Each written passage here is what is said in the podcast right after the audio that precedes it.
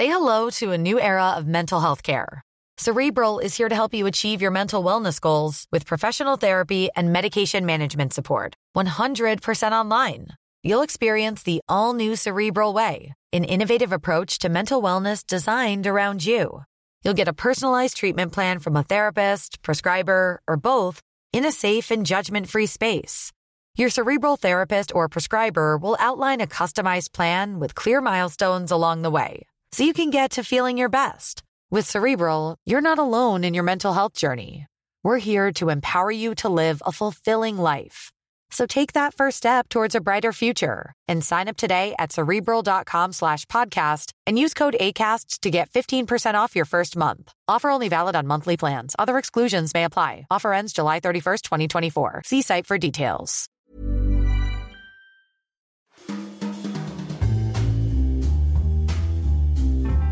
Welcome to Banking Weekly from the Financial Times with me, Patrick Jenkins. Joining me in the studio today are Martin Arnold, our banking editor, and Stephen Morris, our new European banking correspondent. We're also joined down the line from New York by Laura Noonan, our new US banking editor. This week, we'll be discussing ING and the broader money laundering scandal in Europe. Secondly, a look at women in finance. Is gender diversity improving? And finally, a look at JP Morgan, 10 years on from the financial crisis. Are they the biggest winner? First, though, to that money laundering scandal, and regular listeners will remember that last week we reported on a scandal at Danske Bank.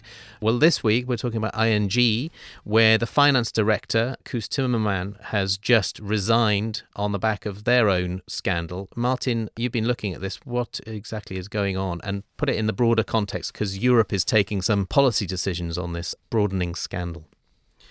Yeah, Europe is waking up to the weaknesses that are becoming increasingly apparent in the continent's banking system's defenses against criminals siphoning money through the uh, financial system. But we'll come to that in a minute. ING, which is one of the Eurozone's biggest banks. It's got a balance sheet of nearly a billion euros. It's one of the few that are considered globally systemically important by regulators and it has announced that its chief financial officer, as you said, Koos Timmermans, who's a 22 year veteran of the bank, is resigning. And the reason for this is that he has been identified as holding ultimate responsibility for the failings in their anti money laundering systems and the so called know your client transaction monitoring systems that allowed several companies to launder what looks like hundreds of millions of euros over a period of six years. And the bank last week announced that it's paying penalties worth some 775 million euros to the Dutch public prosecutor, which is a record for fines on any Dutch company, and admitted that its systems were not up to scratch. Last week, when we were talking about Danske Bank, it transpired that the vast majority of this money being put through one of their Baltic subsidiaries was Russian money. Is that the same case with ING? Well, I think there's a Russian element to at least one of the companies. I mean, this was about failings to do with its Dutch operation, so its domestic operation at ING, where companies had bank accounts with ING, and those companies have been found subsequently to have been using the money they put into ING to pay bribes or to launder money.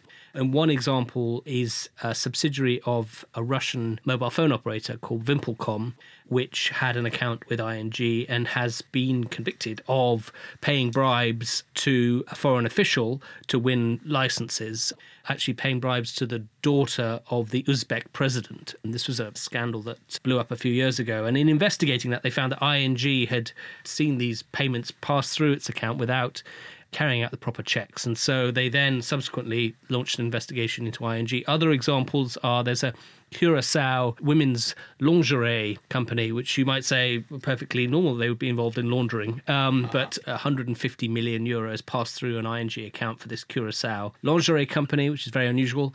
And allegedly, there's been some money laundering there, and also a one man building supply company in Suriname where a lot of money was passing through the accounts of that company, and also a fruit and vegetable import export business, again, that prosecutors in the Netherlands say seems to have been a front company for money laundering. So ING says that for the last 18 months it's been tightening up its systems, adding hundreds more people to tighten this up.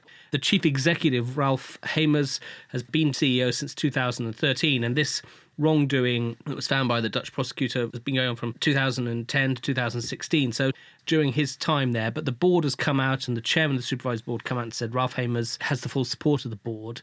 The reason the CFO has taken the bullet, so to speak, is because he had ultimate responsibility for their domestic business. A final word then on what European policymakers are doing more broadly, because this does feel like there's a lot going on in this area.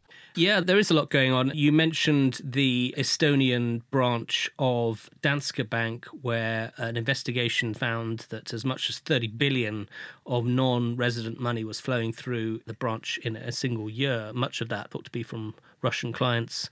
Also, there was a big scandal in a bank in Latvia, which was essentially shut down at the instigation of the Americans because they said that it was laundering money and breaching sanctions, and that was subsequently found to have some substance to those allegations. So I think this has caught the EU and the ECB on the hop a bit, and they're reacting by promising to beef up the powers of the European Banking Authority, which does nominally have the ability to investigate money laundering breaches at European banks, but I think it's got like two people in that unit, so not really equipped to do anything about it.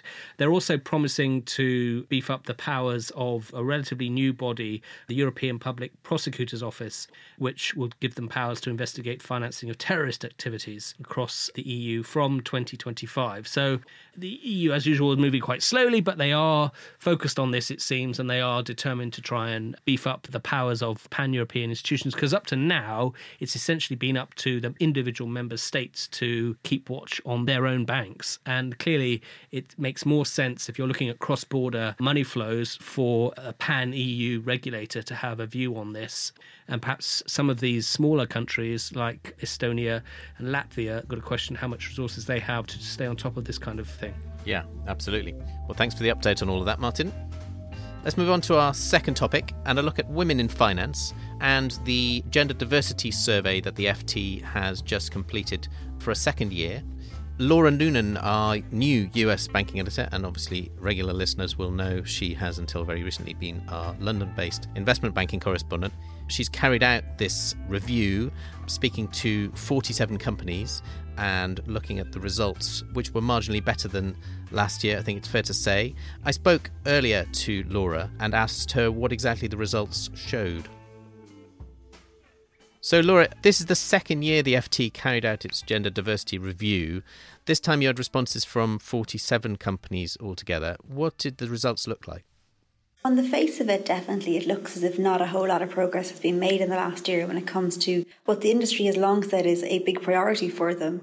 So, if we look at the percentage of senior roles which are occupied by women, in the last year, the firm said that 27.2% of their senior roles were occupied by women. A year earlier, they said that figure was 26.8%. So, as you'll see, we're talking about an improvement of 40 basis points. So that's disappointing. It was a little better at the middle level, and the middle level is a crucial feeder level because if you don't have enough women coming through the middle level, you won't have enough women that you can put into senior roles. So at that mid level, the percentage of jobs occupied by women increased from 42.1% to 43%. That's a bit more encouraging, but I think most people do still say that that is far too slow. The interesting thing, though, is that even though people have been saying that this has been a very tough battle, it's taken way longer than they thought, they are now actually feeling a lot more optimistic about the situation they have been in previous years. There's two main things which are making them think that we may look back and see the last year as being a turning point. The first thing was the UK's gender pay gap reporting. Earlier this year, the UK published the first round of their gender pay gap reporting for all firms above a certain size, and the size threshold was pretty small, so most firms in the city did have to report. The number that they published was a pretty blunt figure. So basically, it was the gap between the average amount paid to women and the average amount paid to men. When those figures came out for banks, they were pretty horrible. In some cases, we saw that women earned on average 40% less than men. The financial services companies all quickly said, no, of course, we're not paying women less for doing the same job. The reason our average pay for men is higher is because men are in better jobs. Still, the figures looked awful. There was a lot of backlash internally at a lot of financial services firms. And I think there's an appreciation among HR bosses, among senior executives, that the only way to fix the gender pay gap figures is by sorting out the seniority issues that kind of underlie that. So that HR bosses and executives are saying has really galvanized people and has made them think we have to take this more seriously. So certainly there has been a sea change in that. I think in certain firms it was more talk than action and it was more of a nice to have than a need to have. I think that the gender pay gap reporting has really escalated that to a need to have. And Laura, the Me Too movement was a big driver as well, wasn't it? Tell us how that contributed, because it's not obviously directly connected to pay because it called out sexual harassment issues in the workplace across industries. It really drew a firm line under what was acceptable and what wasn't acceptable. So, most of the firms that we spoke to didn't put in place explicit policies as a result of the Me Too movement. In fact, most were quite defensive and said, well, we already had these policies in place anyway. However, talking to people informally, there has been a subtle shift in terms of the tone and people trying to avoid these kind of events where potentially females could feel excluded, they could feel as if they weren't welcome, they could feel as if they weren't valued in the same way. So, by doing away with these kind of borderline workplace events, so we're talking about events in the evening in pubs where a lot of alcohol is taken, events at clubs, things where there would be the potential for incidences to occur, which people could complain about later, by taking those off the table because people don't want to be caught up in the whole Me Too situation. That has actually gone some way to creating a more gender neutral workplace or a workplace where women feel more included, and that in theory should fix at least some of the issues which have driven women out of the workforce. And so should we be expecting to see big improvements in next year's numbers? Will we soon be talking about gender parity in banking? While it will be faster potentially than it has been in previous years, there's still an appreciation this is a very long piece of work and the lead time is still probably going to be years. I mean, in terms of actually getting to gender parity at senior levels, we're only at 27.2% now and that's a long, long way off 50%. And I don't think anybody is really talking about getting to 50% in the next few years. What they're hoping is that their percentage increases will be measured in bigger chunks. And when you talk to women as well in the industry, for some of them, all the policies in the world aren't going to make a difference. Some of them are simply making different choices. And one of the challenges HR people have is that when people leave, it's not necessarily just because of these issues alone. I mean, I spoke to one woman who had left financial services she is in her late 20s and she left partly because she looked ahead of her and saw that the road ahead for women who wanted to advance was much tougher than for men. And she thought that it would take an awful lot of effort over time to get to the level she wanted to get at and that it wasn't that likely she'd ever get to the very highest level. But the other reason was just she found another industry that just simply had more to offer. And that's something that I think banks in particular are grappling with right across the space because there is a lot of competition for talent, particularly at the junior level and at the millennial level, which we're always talking about. They're getting offers from tech firms, hedge funds, all these kind of places. So that will also lure some of them out of the financial services industry. And it may well be that those firms are actually faster at moving the gender agenda than some of the financial services firms themselves. Well, let's now go on to our final topic, and it's 10 years on from the 2008 financial crisis. We've been taking a look at many aspects of what has happened over the past decade. And one piece which we'll be publishing in full on Wednesday morning on FT.com is a look at JP Morgan and asking the question Are they the biggest winner?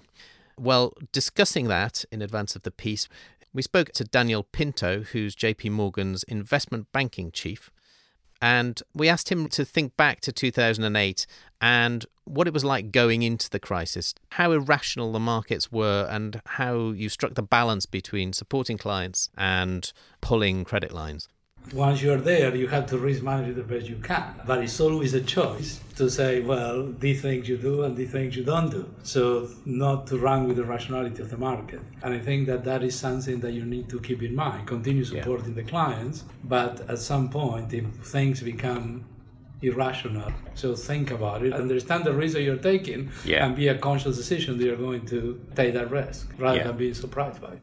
I asked Mr. Pinto what his outlook was today and whether there are worrying signs of bubbles akin to what we were seeing in 2008. I think that obviously at some point in the next two, three years, it will mm. be uh, changing the cycle in the United States and in the rest yeah. of the world. So we have a long, long cycle of growth, and at some point we'll have a recession. I don't see, at least for now, any sectors anywhere where there are red hot leverage or vulnerabilities. So I think that this end of the cycle will be a more traditional end of the cycle correction where asset pricing corrects and some people make money, some people lose money, but it's not a yeah. crisis. I think that what we need, I mentioned this many times, what mm. it has changed, in my view, is market liquidity. Just by the simple, by for the same fact that yeah. the banks are more capitalized and they have more liquidity, so therefore you have less resources to provide liquidity. Finally, I asked Mr. Pinto to think about JP Morgan and other big banks and the extent to which they've become winners because of the regulatory constraints that were imposed post 2008. Post crisis, in the environment of the new regulation, mm. scale has been the name of the game. That's a big irony, isn't it? Yeah. Because it was all about too big to fail being the problem before. Yeah, but uh, every piece of regulation, when you think about the amount of capital that we have now versus what we had before, the amount yeah. of liquidity, the increase in the control environment, compliance, risk, legal, yeah. all sorts of things, all the things that we have to do. It's not if you have a five percent market share or you have a ten percent market share. Yeah. The cost is not massively different. Yeah. So yeah. the more you pull through the pipes, yes, the more you can pay for all that. Yes. So, Stephen, you were in the interview with me with Daniel Pinto. What did you make of his verdict on the past 10 years?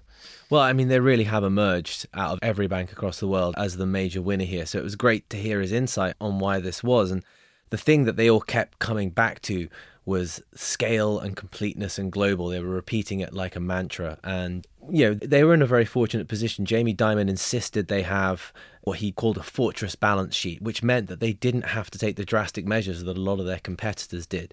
And he talked about that ability to stay loyal to his clients, stay in the businesses that at times were very unprofitable for JP Morgan themselves, but that the clients really valued. And that enabled them to build more loyalty, keep these clients on, and ultimately end up becoming top ranked in businesses they didn't really do before the crisis. The point that Daniel Pinto was making about, for example, in 2008, having done leveraged finance deals that were maybe irrational on some count and lost them, I think, you know, tens of billions of dollars actually. The one silver lining from that is that they kind of stood by their clients and they still have those relationships today, I suppose. Exactly. Yeah. I mean, and that's one of the things, you know, the, the client relationships in that regard have been very sticky for them and they were able to add new businesses from their failed rivals like Bear Stearns, and the other big business they picked up was Washington Mutual, known as WAMU. Now, with Bear Stearns, it collapsed. They got it for a song. They did pay a lot of penalties on it. But ultimately, Pinto said they gained with it, for example, a prime brokerage business. Now they're one of the biggest in the world. It's incredibly profitable. It's what lots of banks who are struggling with their own earnings are going after now. And they kind of managed to get this from them. And they added that to all their existing clients and really have been going great guns from there. Now, he also said that the economy is not going to last for quite as long the bull run that it's been on he did say that he does expect to see some kind of check to this you know 3 4% unified global growth that we've been seeing recently but he believes the less leverage in the system and you know higher capital balances and, and more conservative balance sheets being run by banks will probably mean that we don't endure another crisis in the same way that we did a decade ago. I'm sure a lot of people were saying that in 2007 as well. But one area that is of huge concern in the world, I think, is the leverage finance business, which yeah. obviously caused JP quite a lot of problems 10 years ago. And people are concerned about that now. In some of our interviews with JP Morgan executives, they were admitting elements of concern there, weren't they? But still playing down the risk. Yeah, when you think about some of the techniques that are commonly seen when you have a bubble in leverage finance, like stripping away all the protections for investors, you know, race to the bottom in interest rates, we have started to see that happen in a lot of areas of the market. And the more desperate a bank is to generate more earnings, the sharper the point is going to be on the end of their pitch there. But, um, you know, bankers are never going to admit that they're going to have another crisis in the same way that they did last time. And, you know, certainly all the banks are a lot bigger these days as well. So potentially a collapse of an institution now arguably could be even worse than it was a decade ago because they're so much more systemic, is the word now. More robust, but more systemic. More robust and more systemic. Well, that's it for this week. All that's left for me to do is to thank Martin and Stephen here in the studio and Laura down the line in New York. Thank you also for listening. If you're not already a subscriber, do take a look at our latest subscription offer at ft.com slash offer. And remember, you can keep up to date with all of the latest banking stories at ft.com slash banking. Banking Weekly was produced by Fiona Simon. Until next week, goodbye.